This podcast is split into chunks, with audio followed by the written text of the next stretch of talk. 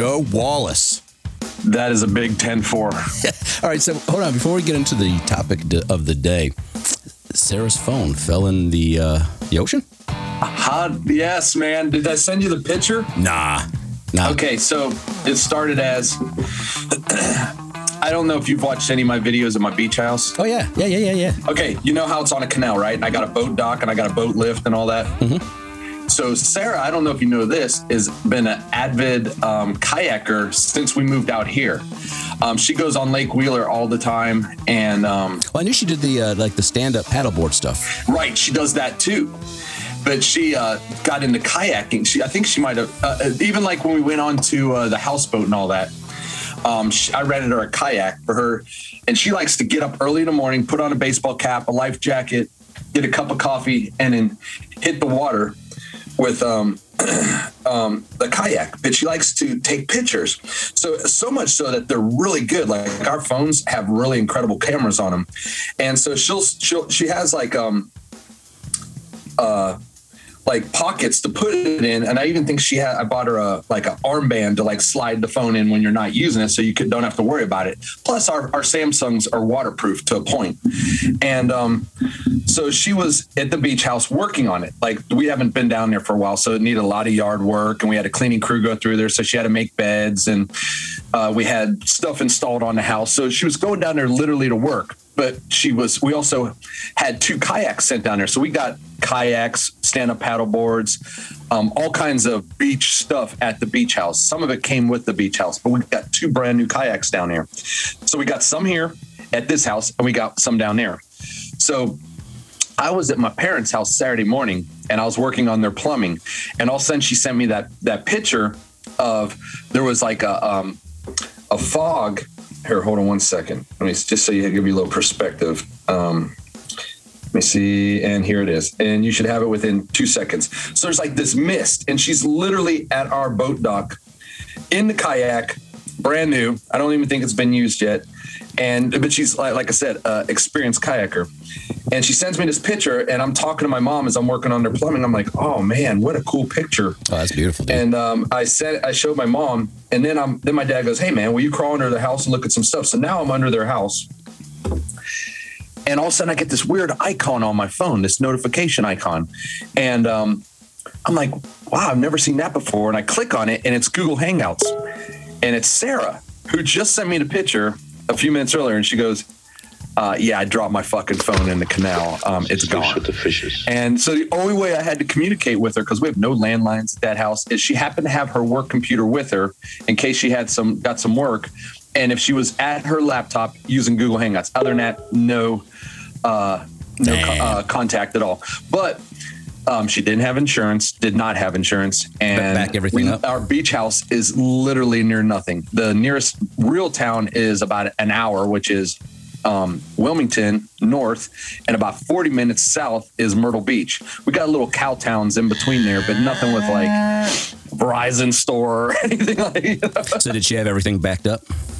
Yes, That's dude. So she just got it last night when she was driving back into town, and that made me second guess because I'm a big USB plug in my computer, drag and drop kind of guy, and I'm like, it's been working fine all this time. And I've never broken one phone. She has literally broke every single phone uh, that she's had. This is the one that she's completely lost. Like she's smashed, I think, the glass of every phone she's Hey, ever dude, had. So, so I know Sarah, but is there is there a temper thing that you've never told me No, about? uh, she's just hoss. She's just very, um, uh, very uh, rough with things. So to, so, so to summarize it up, you sent her to the beach house to get some work done. no, she Part of went that was herself. you said, yeah. "Go get some work done." and she took it out on a, a twelve hundred dollar phone. Jeez, I'll tell you that So sucks. she, so she bought a new one, and of course she got insurance on this one, and now Yeah, I back smart. everything up to the cloud. So lesson learned, man. Yeah. Well, you know what? This is probably about as good a place as any to uh, get started with our topic of the day. It's the topic. So, topic of the day. Let's see where this takes us. But I want to talk about grunge. You and I, have, you and I have offlined this topic quite a bit, and uh, and I've been thinking about it. So, you know, after 10 years, I say 10 years because if you think about it, like, let's just say like hair rock, honestly started, you know, it, it, started finding its vibe and its its thing. Let's just say around '83, you know, and because up until agree. up until then, it was it was still just kind of rock, you know.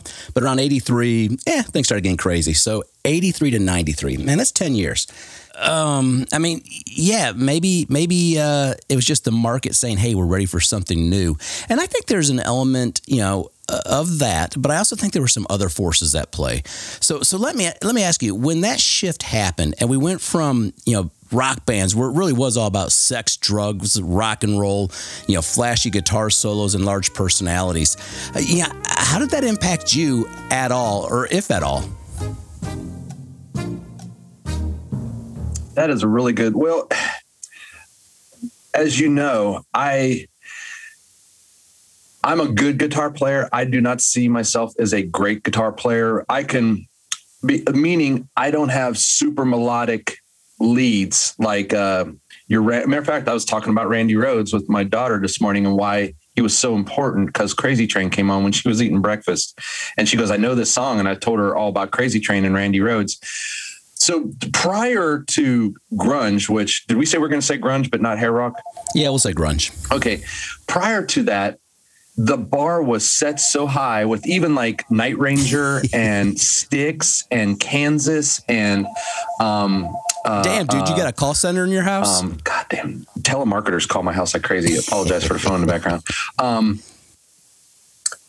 you know, your um, Viv- Vinnie Vincent. Your, oh yeah, Vinnie um, Vincent, Vivian Campbell, Adrian Vandenberg. You got, the, you got the, some the incredible hair guitars. guys were amazing. I mean, Great White. I wouldn't even call them hair. I mean, they were just next level guitar players, and I was learning. I was still just a drummer in '83. I mean, I, I was toying with guitar, but kind of as a joke. And um, so when I was trying to learn guitar, of course, there was your ACDC and there was, you know, but I mean, even like Ozzy, you're going, okay, I'm going to play some Ozzy and Randy Rhoads. I mean, it was just not, and then it goes into Jakey Lee. I mean, so the bar was set so high that leads were not uh, something that I'd even attempted at that point. And then in the 90s, I moved here and I was uh, a lead guitar player, but I was still just very basic leads.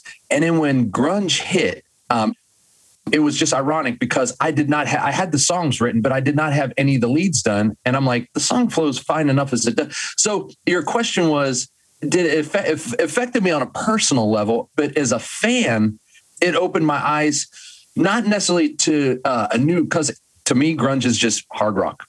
It's true. When you say classic rock, grunge uh, comes in the mix on my Echo downstairs and my Amazon. Um, it opened a new style of songwriting um, which leaned more towards um, the leads for grunge have a hardcore, in my opinion, taste of uh, punk. You know, because we were listening to PIL and um, uh, uh, Black Flag, but is, grunge is then, or noise, is it just punk? Can, what's that, my friend? Is it grunge then, or, or is it just punk? See, the, the leads? Thing. Well, no. Here's the thing. I, I think I don't know if I think grunge was a, an incredibly small group of bands because a lot of bands that get lumped into it, you could say, well, technically that's not grunge, that's just punk. And then there's another group where you could You're say, right. well, that was just that's just a new form of metal. And then you got Mudhoney and and you know bands like that, which were dreamy kind of you know that didn't that didn't fit in also. I uh, dude we've talked about this for many years now and the more i think about it i agree with you. I think it was marketing. Here's the thing, yeah, and, and, and I've tried to, you know, I've tried to really say, okay, maybe not. Maybe it was just time. The market was sick of it. There, there were some events going on. You know, you had the Persian Gulf War in '91. You think about throughout the '80s. Yeah, we lived under the specter of you know any given moment there could be a nuclear war, but um, that, that's not the same as knowing that you're the people that you were in high school with this year, next year, are going off to, to war or something. So maybe, you know, maybe the Persian Gulf War in 91, you look at kids that were coming into high school as freshmen that year, maybe it put them in a different mindset where, you know, they just, they don't want party rock or, or you know, just that rock, rock that we got used to. They wanted something that was a little bit darker. And it, um, it was a game changer. I agree. I, but, it, it, it, truly was because maybe that was something that was going on. And were you familiar with the Raleigh scene in 90 in 93? Um, I was not here in '93, but I was li- I had lived in Virginia, um, so I was aware of uh, bands like I remember. Um, you know, Cry of Love. Uh, yes. Uh, did you? Were you familiar with COC, Corrosion of Conformity? Yes, yes, yes, yes, yes. Were you? Uh, uh, um, were you aware of the album that came out in '93 uh, or '92? It might have been maybe even '91. Blind or Deliverance. Dude, that album. Because prior to that, COC, and the only reason dude, we were such posers because we had all their, you know, all their, they had the coolest um, logos and, um, you know, so we had them on our, you know, the patches and the posters and all that. And we didn't, we, I mean, they were hardcore punk, more so than suicidal. And then they came out in like 92 and they sounded like Raleigh, even though they have, you know, the Keenan Pepper and, and things, Pepper Keenan and that. Um, who's now and down, and, and uh, they had that like um, Louisiana flavor to it. But there was also bands like Confessor. Um, yeah, there was a there was a short window there where you know we Raleigh, had a sound. Yeah, Raleigh was starting to get a we sound had, out there. We did, but grunge and, killed that too. Yes, well. Because I think it, it was it, overshadowed because of the marketing and the, the, need of something different. I think, like you and I are saying, the um, we, well, I think we said we're going to call it hair. The hair metal, the sales were declining. It was it was becoming um, too stereotypical, too the norm, and uh, the sales were down. And they needed something not super aggressive like Pantera or um, God, who was around then? You know, uh, Tesla already went had their thing. You know, uh, uh, Def Leppard was on the way down. So grunge came, and dude, they're great. But Dude, Soundgarden is not grunge to me, my but friend. But here's what I question though: Was it really that they were? See, I, that's where I don't know if they were really down. Um, I just don't know because I looked at grunge when it first came out. So first off, you know, to kind of backtrack what, where I went through. Yeah, in the '80s, especially when you're a young teen and you're growing up as a guitarist and you've got your high school band and all the local bands, there was absolutely a big dick contest that would go on in the mall. You know, you and your band buddies. One hundred percent. You'd go to the mall and you'd see the other bands from the area there, and if you were the lead guitarist, there was always that feeling that you know you had to be the most badass dude, you know, that strapped on a guitar. Yes. And and it, it, so there is some type of relief that that we got past that, but at the same time, it was also it was also fun, and it and it pushed people to really explore and, and try to find new ways of of doing new things. When we got into started moving into grunge, I, will be honest, it took me a bit to adjust because it it bored the bored the piss out of me. I mean, all of a sudden we went from you know, trying to learn, you know, come up with cool intros to the verse, to the bridge, going into the chorus, yes. back to the bridge. Intro, you, had, you are so yes, right. And you had all these pieces that you would think about, and then grunge yes. came in, and it wasn't even a matter of thinking about stuff. You just, you just kind of, you know, it's going to sound horrible, and I don't mean as bad as it sounds, but you just kind of barfed up on the paper and said, "Here's a song." And in fact, there's almost an, eh, like an attitude of, I'm going to do the best I can to make this as basic as I can because I just don't give a damn. And and that was grunge. Now, I question if it was really a matter of the broader market saying, hey, this is what we want because of how short lived. In fact, I was thinking about right before you jumped on. It's almost like true grunge, that three year window. It, it, it's kind of like, you know, when. Um, you know, you get out of a relationship and you go through that single period, and, and then you start thinking, you know what? Maybe I'm tired of being alone, but maybe I need somebody. So you, you start dating somebody, but you know in your mind that's that's not the person you're going to really. Oh, friends with benefits. Yeah, it's a friends with benefit. It's that interim. it's that interim lover. You know. And I think that's what grunge was. I think it was just the interim lover until we got to something better three years I, down the road. I, I think so, as far as the average public, because as a drummer um, in, in 83 and as a guitar player in 93, 83, you got to remember Neil Peart. Um, you're, you're also dealing with people like um, um, uh, who else was Neil Peart, um, uh, uh, Edward, uh, Alex Van Halen with as many drums as possible. So there was also the big dick thing going on with drummers too in '83, oh, yeah. and we'd see them in the mall because there was also two dudes that were trying to be the baddest drummer when I was around too, and. Uh, and we had the same, and I was a senior in high school. Oh, Nick Menza of Megadeth. We've talked about yes. that. Yes. Oh, well, here's the thing. I did the exact same thing. I was as a drummer and a guitar player when grunge came out. I, I, I, remember I told you I totally disregarded. I didn't I, because I was really getting into ministry and um, d- darker industrial Godflesh and stuff like that. But then remember I told you the story and I came back around. I was tripping on acid and I was at a party and they had uh, ten was on. Dude, the guitar work on Soundgarden and Pearl Jam, the, the leads might not be well. They kind of show off in Mad Season, but um, dude, that's that's excellent product. And then I went back and the drumming on Louder Than Love by Soundgarden, listen to it again. It is, it doesn't sound complex. It is freaking incredible. I, the, I, I, that's why I kicked myself in the butt. And that's why I'm so happy you chose this as a subject this evening because I instantly disregarded it. And it was many years later, like you said, it was short lived. After it was pretty much gone, I decided to jump on the, and what I mean jump on the bandwagon is actually purchase the disc and stuff like that. But see, check this out. So, and, and and to be clear, there there were, and again, I don't know what to really call grunge or not, because I don't think of Soundgarden and Alice Chains as quote unquote grunge. No, but they were um, the monsters of rock. I but, saw. I mean, yeah, Jerry I, Cantrell is a beast on yeah, the guitar, and, and I love these bands. I really did. But what I guess the thing that I always come back to, where it got a little bit bitter for me, is you know, in order to make wave and bring room in for grunge, we literally killed another genre of music. And and people have told me, well, the same thing happened to disco. Yeah, yeah but I don't think that's really the same thing because you could look and say, okay, in the '70s you had southern rock, you had you had just your, your typical pop rock, and you had metal. Um, and then when the hair rock bands came in. Um, it's not like metal or southern rock or, or just traditional pop rock disappeared. They continued to to live in that. Nothing actually got killed when hair rock evolved. Unlike when grunge came on, suddenly you had an entire genre just get killed, which is what made, has made me always wonder if there's some other motive behind it.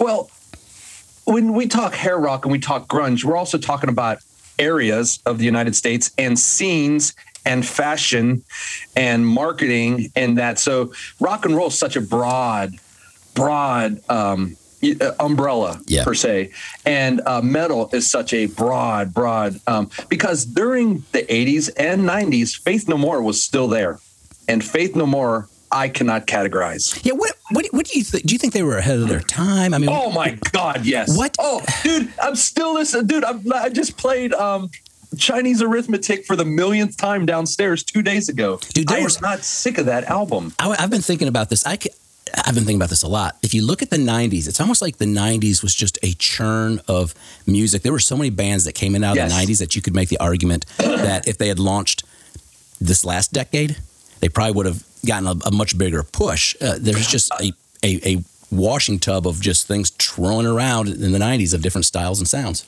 Well, this is the the the um, era of the soundbite. So they would have downloaded singles back then. If you heard like, let's just say, um, uh, uh, Faith No More, you heard what was the epic? You heard the song. You buy the album and you're like, holy shit! There's nine other good songs on this album that, like Chinese Arithmetic. I've never heard that on the radio. That is literally the jam on that album.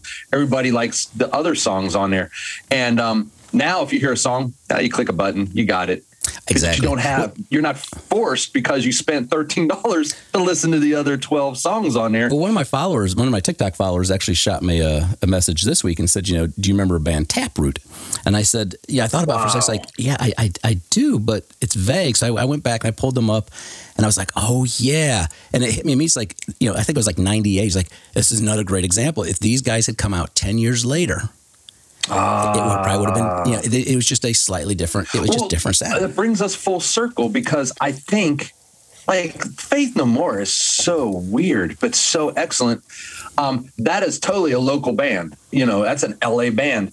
And um, I, am telling, I swear, the whole grunge thing, uh, and in the movies, you know, um, the swingers oh, and all that stuff. Oh, yeah, singles. Uh, it, it's it's marketing, man.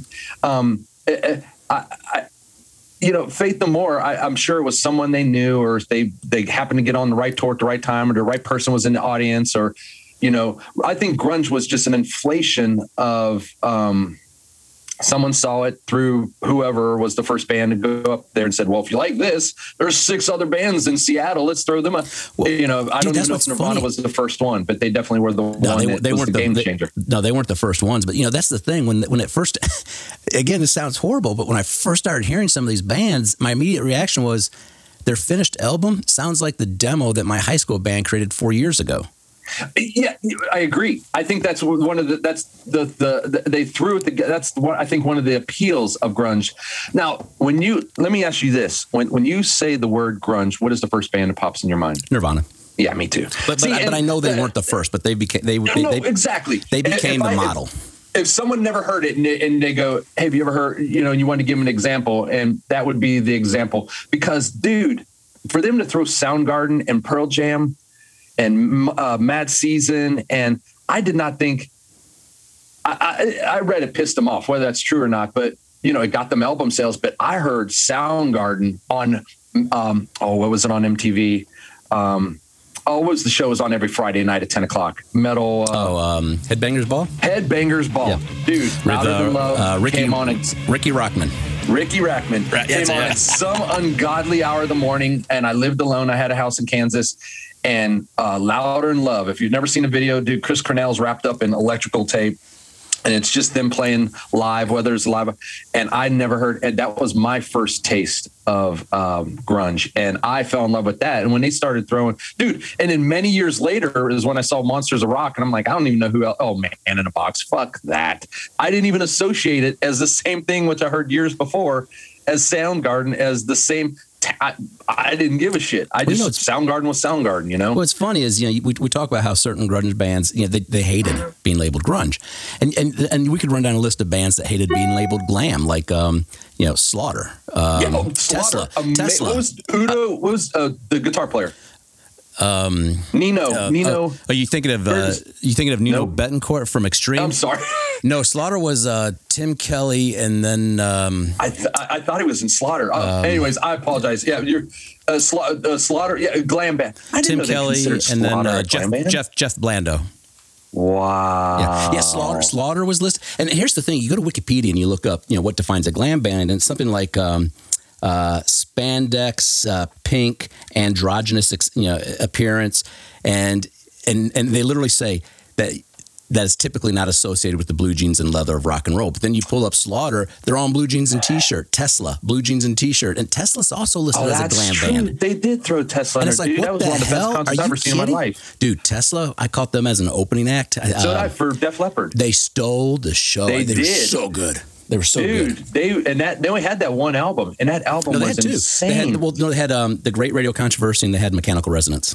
oh my uh, at Mechanical that- Resonance at that time. Oh my Both. god, what a great album, beginning to end. Both, And yes. you know what? When you said spandex and pink and lipstick, dude, that's that's um uh, um uh David Bowie. Alice Oh, yeah. Cooper and um, the um, not Peter Criss, but Well, what's Twisted- the singer for Kiss? Twisted um, Sister. Gene, Oh, um, Paul Stanley. yeah, Paul Stanley. Yeah, they're not glam. Yeah, it- it's it, yeah. So, anyways, I, it, it's been it was an interesting it was an interesting thing, and I'll be honest, it's it felt like correct me if I'm wrong. It felt like that transition was fast, like within months. You, you, all of a sudden, you sensed everything was changing. It was not a, a subtle. Are, are you talking from uh, grunge to or uh, From, uh, hair yeah. to grunge or Yeah. grunge to hair rock to grunge? Yeah. yeah? Oh, it was seemed like it was overnight. In fact, uh, and then grunge. It seems like the life of grunge was almost a, short. Literally, that was three years. But you could even argue, you know, argue if that was a real good quality. You know what? I, it, I just thought of this, and we've never talked about it.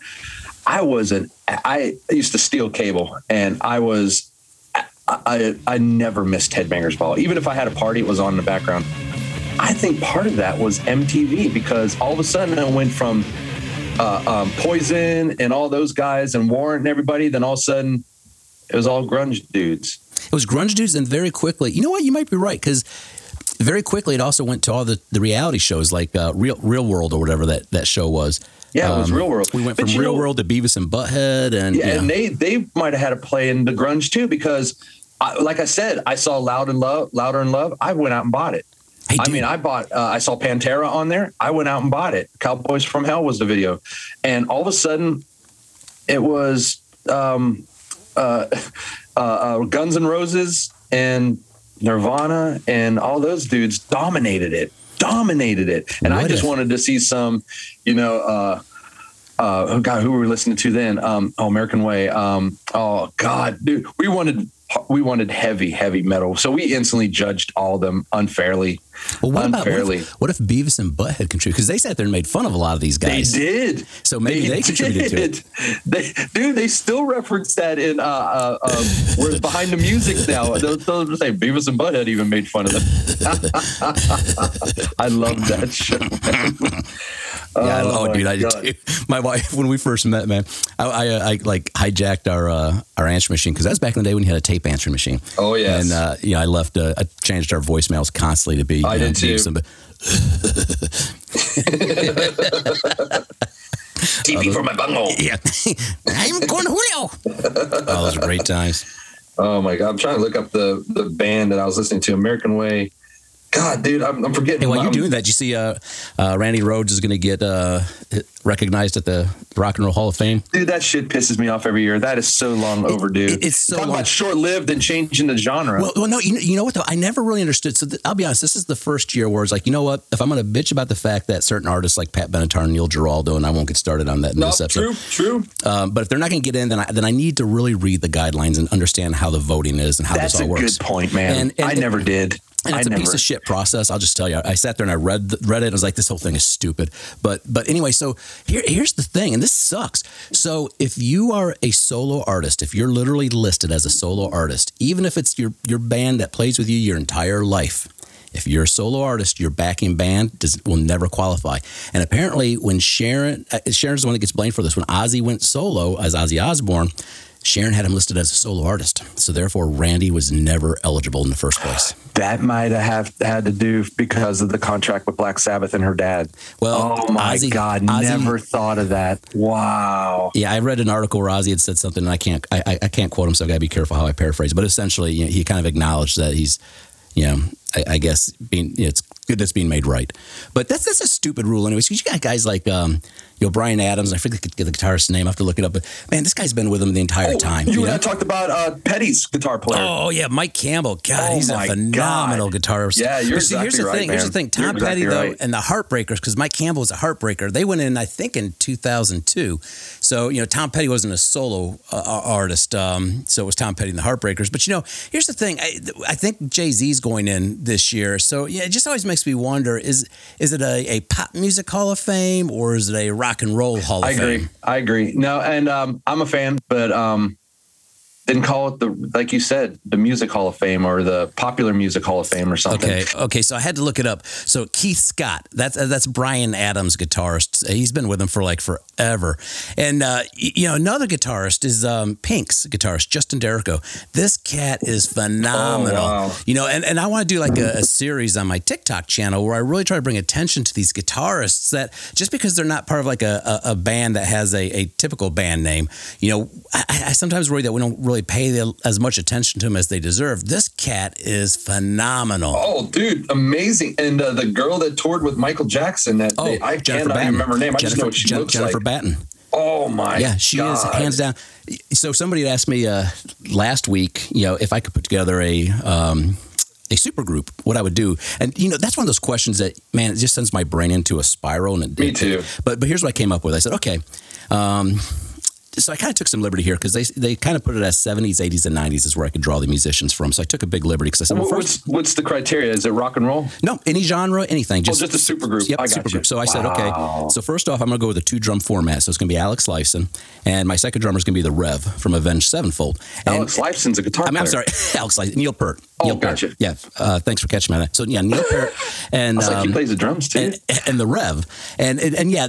Uh, Avenged Sevenfold formed, I think, in '98, so it's a it's a technicality. But um, those two two drummers, who I think are fabulous, and I would have loved to have seen them work together with complementary timings.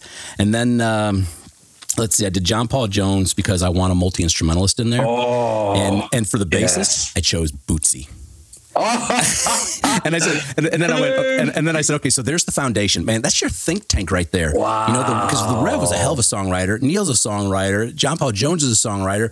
Bootsy's mad rhythm. So bam, there's your foundation. Then I said, now the first thing I'm going to need is a guitarist that can bridge the gap. So I said, you know, Jennifer Batten, because she can play R&B, she can play funk, she can play rock, she understands it all. Second guitarist, because I want a, a lead guitarist that's got some uh, a really rhythmic but real kind of like. Um, uh, sensual style of lead. I said Vivian Campbell was my, my second lead guitarist. And then uh, I- this is where I struggle. Is I'm thinking about the singer, and I, I wanted a. I, I thought about Bowie, and because I remembered Neil talked about how he, when he plays drums and writes his part, he he listens closely to the the singer. He wants a dynamic singer. So I went, yeah, I'll give him Steve Perry. But then then I took the entire horn section from Earth, Wind, and Fire and threw that in there. And I said, okay, this is either going to be just a cage match of epic proportions and it's going to suck. That's exactly what was going through my mind. I said Or- they got too many ingredients in that Or, soup. dude, it could be the coolest thing ever. But yeah, anyway. I agree. There I was. agree. Yeah, From a- Jennifer, Jennifer Batten's badass. Oh my God. You know what? You have such a valid point because um, my head is because I've been in so many bands playing so many instruments. I look at things like, and and this is because being with you when we played the funk. When dude James Brown had such a Oh, awesome man. rhythm section. Yes. And then he had little, then that way he can just, you know, pop, you know, and they stayed the same. And that is another one would be like, um, uh, who was we just talking about?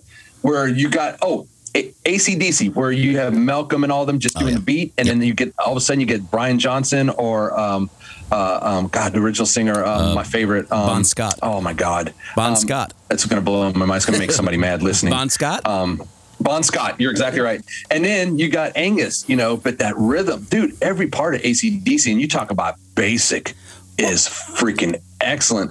I don't, you just blew my mind because now I you've do. opened a category to that's a tough- Bootsy. that's a I don't even know who I would do. That's so good. Dude, Sly and the Family you- Stone, perfect Nah, band. think about it for a moment, man. Neil Peart Wow. with Bootsy Collins. Something funkalicious will come out Just of that. Bootsy and Neil, man. Oh my God. well, you and know, then John Paul Jones. Oh, dude. So there's, there's somebody forwarded me some of the uh, some clips of um, like you know how they do the isolation tracks on studio mixes. Oh, was- yes, So it's just uh, yes. it's uh, John Bonham and John Paul Jones, and it's just like oh my god, just these two together. This sounds so cool. You know, just oh my man, God. we could go on and on about just yeah about that. Oh, we need we need to round back up to uh, big hair. I mean, uh, uh, the death of hair metal. Yeah. Hey, so yeah, there's the other thing too. I, I got asked, uh, are there? So we talked about Alex Van Halen. So uh, the thing with hair rock is it, it was pretty much a guitar first type genre. I One hundred percent, With like we just talked about with a strong backing, but it was definitely, in my opinion, uh, vocal and guitar heroes. But what were some of the other? You know, what would be some other call out drummers that you would say from that era? Would you throw Wasp in hair Oh, man. metal? You're talking about uh, Tony Richards. You know, he started off in a band called Dante Fox, which would eventually become Great White. But Wasp as a hair band, um, it, there's part of me that wants to say no, but at the same time, look, Blackie Lawless. Blackie when I listen to yeah. him, I feel like he also though became the model for what a hair rock vocalist would sound like. What, what, what about Stryper? Stryper was hair, yeah, Yeah, yeah. yeah. Um, man, That's a question uh, about Wasp. Queen Queensryche, phenomenal Oh, oh, drummer yeah, Scott- that we never uh, talk about. Scott Rockenfield, ever. yeah, Dude, yeah, yeah, every member of that band was next level. Oh yeah. And that's early 80s where they did the opposite. They went from super heavy and shitty recording to really good recording, very excellent. uh, Well, all the songwriting's good, but it actually, you can actually, I don't know if it was the producers, you can actually see the change in each album. No, you can tell in every album that it's Queensryche, but you can also tell that every album is completely different. I don't know if it's the same producer every album, or was that them just growing as a band? Um, I think it's them growing as a band. You know, Yeah, production wise is oh my god. Yeah. Operation Mindcrime. My Oh, god. dude, that is that is honestly. I hate ranking bands, musicians, and albums, but but if, if I had to go to a desert island and somebody would only give me five Oh. albums, Operation Mindcrime's Is that guaranteed a your spot. opus? Yeah. Um, it's it's, it's definitely in there. Um, the walls, Dude, and then police went through a phase of large hair and very super commercialism. See, that's what's about the '80s. They did that to you know. You think about Toto and uh, uh, Oh, Jefferson my God, Starship and, and Heart. What you know, the, the '80s did. Uh, the '80s did yes, spoil some without bands. Steve Howe. And uh, Yeah. when that came out, 90125, 901, it was just, oh, did you like that album? I did, but you know, it, it's it's not. You got to keep in mind. Prior to that, like I'd already been a Yes fan. In Oh, fact, me too. Huge Oh, Steve Howe, huge Steve Howe Roundabout. fan. Oh, me too. And when when uh, when it first came out, I did struggle because you know my loyalty to, to Steve, but there were elements in there that I thought were really cool. I just recently read the article on on that right now, and it's fascinating how Trevor went to you know he went to L.A. and he's shopping his demo around, and uh, he got paired up with Chris, Chris Squire, who I think was just supposed to produce it, and then Chris started actually playing with it on it, and little by little they started pulling all the members of Yes, and uh, you know Jon Anderson finally came on board, and oh, under, and- another and- amazing person. and, and Trevor didn't want to be called Yes. He really was not comfortable with that because of Steve Howe, but they were like, nah, you're going to call it Yes. Um, I didn't know that. yeah. Oh, it was, I love that it, album. It was actually man. just supposed to be, it was the whole thing, I think, is if I understand correctly, not the whole thing, but I think like the bulk of it. That, that was Trevor's demo. That was. Oh, it is. Oh, one hundred percent. No, I did. Did have you ever seen any of the movies that he did the yeah. music for? Yeah, oh, he's, he's phenomenal. He's excellent. Did you ever see any Stewart Copeland's movies yep. that he did? Them? Oh my, is that you? Yeah, that was oh, me. cool. Okay, I thought that was me. Yeah. Something here. Yeah, man. Dude, I did. I, I, know I keep. Like I said, I could talk to you for hours and hours, my brother. Dude, that album was a um, game changer because I was a huge Yes fan, and actually, I heard it and didn't realize who it was. Then I heard it was Yes with a new guitar player, and I never judged it. I never tried to compare it to anything with Steve Howe. Matter of fact, I wanted more. Yeah, and then they did a tour after that where it was both of them. Yeah, um, you, that's when I lived here. You are correct. Yeah, yes. there was a period. It's funny. There was a period where like I was just so into Yes, and and when, really? I, would pick up, you know, when I would pick up the guitar, I would literally try to pretend I was Steve Howe to oh, the point see. where I'd get together with like my high school band, and I remember one time we're jamming and they stopped the song, and a dude looks at me and goes, "Dude, it's ACDC. See, Knock that, that shit brings off." us full circle because as a drummer, I could play some Yes. As a guitar player or bass player, who's the name of the bass player? Dear God, uh, Chris Squire. Yeah. Oh, that's Chris. Okay, that's yeah. Chris Squire. Okay, yeah. Jon Anderson's the singer. Okay, gotcha. Okay. Um, Chris Squire. My God. Oh, my oh, yeah. God. Roundabout. Oh, dude. Songs like that and "Carry On My Wayward Son" by Kansas yep. or anything by Styx, just just beat me down hey, like dude, a little bitch as a guitar player. Anything man. by Styx, like even Mr. Roboto. Yeah, I actually saw that. I saw God, that concert, man. Dude, that was awesome. I was I had free tickets or cheap tickets or something, and um, I'll, I'll, be honest. I, I, that one I've I go back and forth on. There's part of me because well, I I love concept play, albums. Yeah, and it wasn't like they played the whole album. It was like they played a couple songs that we suffered through to get on to, um, you know, uh, the million other kick ass, you know. Well, here's the thing, and again, I, I love concept albums. It's, it's my I've got a weak spot for them. So there's elements where I'm just like, hey, mad props to you. You know, I love the aspects of it. And then there's other parts where it's like, man, I just it sticks. I can't get into this. And it's the same thing with um, Journey's Raised on Radio. It is not my favorite Journey album, but I won't lie to you. And Marie will, Marie, my wife Marie will tell you this. When a song comes on from Raised on Radio, I have to listen to it because in my mind, though, it is one of the best produced albums oh, I know the of. production on those albums are sick. It's you phenomenal. As far as concept albums, in my mind, um, when someone says it's a concept album, I automatically like if you go to expensive steakhouse, I'm automatically it better not suck because you know this is you're going into you're going into territory that few venture and um uh because you didn't have to call it a concept album. I, matter of fact, I think a lot of albums are thrown together and they're like, oh yeah, it's a concept album, trying to be cool to sell it. Um, concept albums are, um, to me, because the few that I cherish are gold standards like Dark Side of the Moon, The Wall. Mr. Roboto was not. it was not the Grand. Was it the Grand Delusion? Is that the one, or the Grand uh, Theater, or the uh, Styx? I, don't, I don't think um, so. Something about killing Roy or um, something. Can't think of the. Um, there's concept out. Oh, Oh, Operation Mindcrime, perfection. Oh, absolutely. Um, uh, you know, there's just a lot of. Oh, uh, Kilroy was here. The album was Kilroy was here, not Killing Kilroy Roy. was here. Yeah. Oh my God, that was yeah, stupid. Yeah, All the videos were stupid. Too much time on my hands, which is a great song. It is too great song. That album. Well, here's man. the thing. There's there's two primary definitions of a concept album, uh, and and this had to get explained to me because you know, not too long ago, well, a couple years ago, I was looking through a list of concept albums, and for example, Iron Maiden's uh, Seventh Son of a Seventh Son's on there, and I was like, "That's a concept album," and it was explained to me that whenever a band breaks into a new concept. And you think about what Iron Maiden did with the synth guitars. do you like that album? Um, so here's the I thing. I, I, I love like Somewhere it. in Time. I thought the synth guitars kicked ass. Compared so, to Power Slave? Yeah, yeah. I do. I do like. I do like. I, I, do. No, no, no. I do like. You, you get. You got to remember. I'm the guy that loves. I do love concept albums. So when they broke out the synth guitars, I was like, okay, that's bold. That's pretty cool. Yeah. Um, so there's there's that definition of a concept album where okay, they're just they're they're experimenting with new ideas. Which according to that definition, you could almost say that every other Rush album is a concept album. But then there's also the notion that the concept is like a, a story, a theme that carries through the entire album. So then you have like The Wall or Operation Mindcrime. Um, uh, the Eagles, Desperado, you know, blah blah blah, etc. That, that's the that's the definition that I most closely adhere to. Man, to, to me, Moving Pictures is a fucking perfect album, and I if you could, I you could, I guess, throw the name concept album, but they don't. And Yeah. that album is literally perfect. Do you agree? Do you, Oh, uh, oh, oh, yeah, I do, I do. But here's the thing: I get sheepish when talking about that album because I've met uh, Rush fans that are like, "Oh, dude, you're just saying that because that's their most popular album. That's an easy answer." And, and, and you know, I, I- don't know. I don't know how to respond to that because it is. Oh. It's a fucking great album. It is, and like like um, spirit. Uh, what's the one? Uh, Permanent Waves. Oh, Great album. Permanent Waves is an incredible uh, album. hem- uh, not hemispheres. Well, yeah, um, you had what's- Hemisphere what's the one before with, that. um, before that was Farewell to Kings, Twenty One Twelve, Caress of Steel.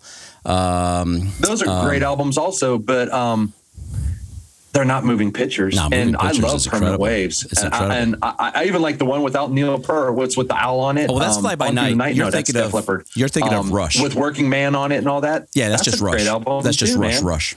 But um, you know, uh, Subdivisions is a great Oh, album. I yeah, saw that tour, and that's yeah. almost a concept album. What's the one you and I talked about that no one likes but you and I do? Uh, you talking about um, Power Uh, Windows? Power Windows. I love that album. Here's the thing. I, I wouldn't say nobody likes it. I mean, I, I loved Power Windows, but if I'm being honest, it, it took me. I probably had to play through it a couple times before I really got the vibe of it. You know, if, if especially if you're coming off of like, man, I spent so much time playing moving pictures. It, Power Windows is just different, you know. Now, mind you, there's several albums in between the two, but I think Power Windows. I don't think of it as so much as a concept album as much as it was just reflective of what what music was like at that time, and they were kind of playing with some ideas. To me, a concept album is like Pink Floyd, The Wall. Uh, Dark Side of the Moon. Uh, yeah, Dark Side of the Moon, uh, Final Um, Cut. Perfectly laid out, but concept albums. I see the similarity between the songs, the theme, I guess. You know, is that people texting you or is that Yeah, your no, no, live no. chat? Well, no, no, no. It, it is, but I thought I turned off notifications on my computer, so I don't know. I'm like, whoa, why is it still doing this to me? Um, no, it, it's my daughter Jessica. She's trying to get a hold of me. Um, You want me to text her and tell her to shut up? you know what, dude? She actually loves you, so she'd find the humor in it. But if you were somebody that she didn't know or didn't like, man, she'd put a post on Instagram and you'd get blown up by like a million people. I don't want. Yeah, then she'll have people uh, call, call my house. no, I'm, I'm dude, did I ever tell you what happened when? Uh, sorry about that, man. Um, but did I ever tell you what happened to her when she had her, her dog stolen? She got No. it back. Um, yeah, yeah. So, uh, Where in LA does she live? You've told me before. well, when this happened, she was around the the uh, Beverly Hills area. Now she's like literally. Um, like right in downtown uh, Hollywood, uh, like literally right next to Capitol, Re- the Capitol Records. Oh, that's right. You said you would get up every morning and uh, the building's right out Yeah. there. That's so, cool, um, so I shouldn't say stolen. It, you never know what the circumstances were. But anyways, eh, what we noticed on the camera is she had her dog out there, and they have a gate. Well, one of the people she was living with left the front gate open, so Zeus kind of like stood there by the gate. A car stopped. A lady got out, and she she picked up Zeus. And she kind of just poked her head in the gate and looked around, but rather than actually calling to see if anybody was there, she just took Zeus and got in her car and drove away. So, you know, we put the video online. We put it out there. Jesse, you know, notified her her her fan base or her follower base. Well, eventually we found out who this person was, and they weren't responding. Um, I guess she just got like annihilated online by people going after her, so she took her Facebook down. Yeah, and actually, actually felt bad for her, you know, because at first I was really angry. It's like, look, just just give the dog back. But uh, I think she she must have paid a heavy price. Wow. What kind of dog? Uh, Pomeranian. Oh, they're so cute. Oh, he is, and yeah, I've got to show you a picture of him sometime because he's got this one little eye that's a little bit, you know, cockeyed. He, he looks like Marty Feldman. you remember Marty Feldman, right? Oh, what a dude, young Frankenstein, Yeah. of course, Uh, absolutely. Oh, that's so awesome, Well, man. so well, do you want to summarize? Uh, the- yeah, because we kind of, go, the, I think always we go off topic. So um, I- grunge. I, I, in my opinion, if I had to summarize, I, I think after we've discussed it, um, I let your fans respond. I think grunge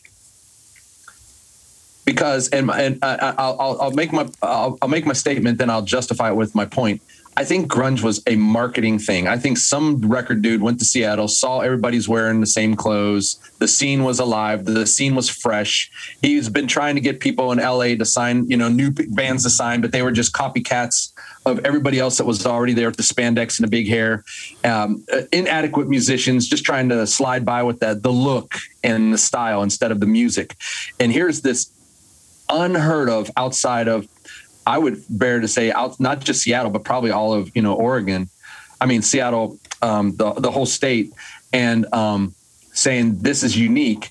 And then labeled it himself as grunge and then MTV and everybody just jumped on the bandwagon and just ruined it quickly for the, the world because and to, to validate that I don't think Soundgarden sounds like Alice in Chains. I don't think either of them sound like Nirvana.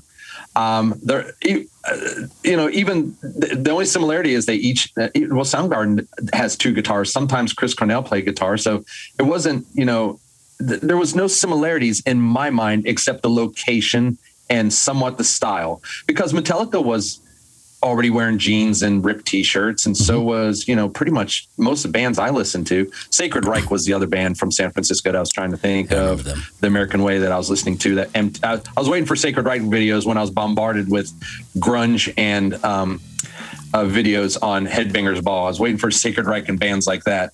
But um, I, and i think the country just jumped on it like you said they were sick of the war and everything and just it was like something different and I don't think uh, any. I think it was pure marketing and uh, uh, hair metal was just not bringing in the revenue it was a few years earlier. You know, Motley Crue was al- almost on the way out, even though they're still relevant today. But they weren't breaking in the number one, number two.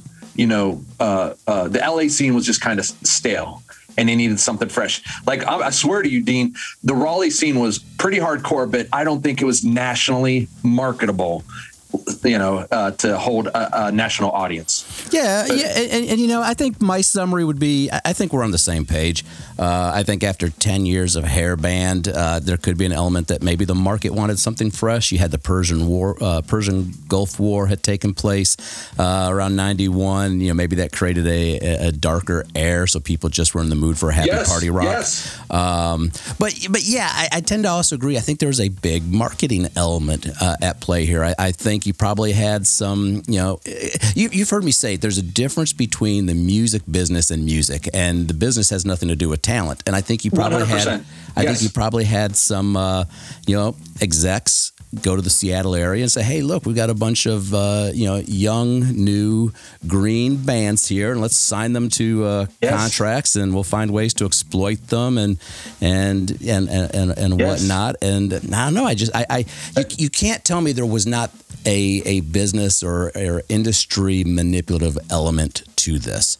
Um, you, you, just can't. I, yeah, I, I, agree, man. You know what I just remembered as you were saying that is I was so because I like I said earlier in, in the podcast is I was very um, I just I would not partake at all in the grunge thing. I I just didn't give a shit. And I remember also at the time I was desperate for something new because, um, like I said, Sacred Reich that. I already had both their albums. And that's why I started diving into industrial and stuff like that because nothing was scratching that itch. And by the time, like I said, I came around, I was like, damn, those are good musicians and those oh, are yeah. good songs. Dude, there's you know? some great yeah. musicians in there. In fact, we could carve out time on the next episode to talk about guys like uh, uh, Billy Corgan of the Smashing Pumpkins. Oh, what do you think of him, real quick? Oh, dude, he, he's phenomenal. In fact, you can find videos on YouTube of uh, YouTube of him shredding when he was a teenager in the 80s. And a good producer and a good oh, yeah, his yeah. voice, his Hell songs, everything. Yeah, yeah and um, I, uh, I and I also agree uh, to summarize what you said earlier. Also, is um, grunge was very short lived because, in my opinion, it really wasn't real.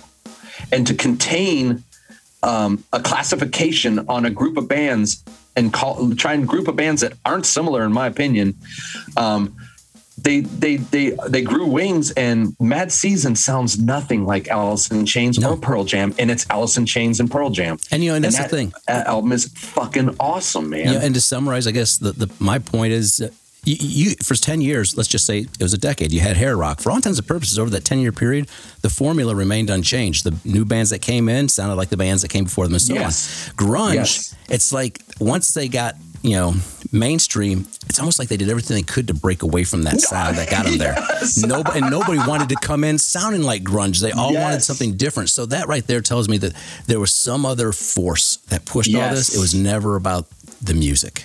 Dude, we should so, hug. We, we should, should, hug. We All should right. we should press our faces against the monitors and, and hey. just and just touch cheeks. Next yes, next time. No, I agree. Think about this. Uh, next time, maybe we should talk about the uh, Metallica Black album and how that divided Metallica fans. Dude, I have a lot to say about it, but I will prequel it with that is the one that was the um one album I did not buy and have not bought Metallica since. Not because I don't like Metallica, but I agree that's a good subject because that was a game changer. And I'm on both sides of the fence on that and have a lot to say about it. Cool. Alrighty, dude.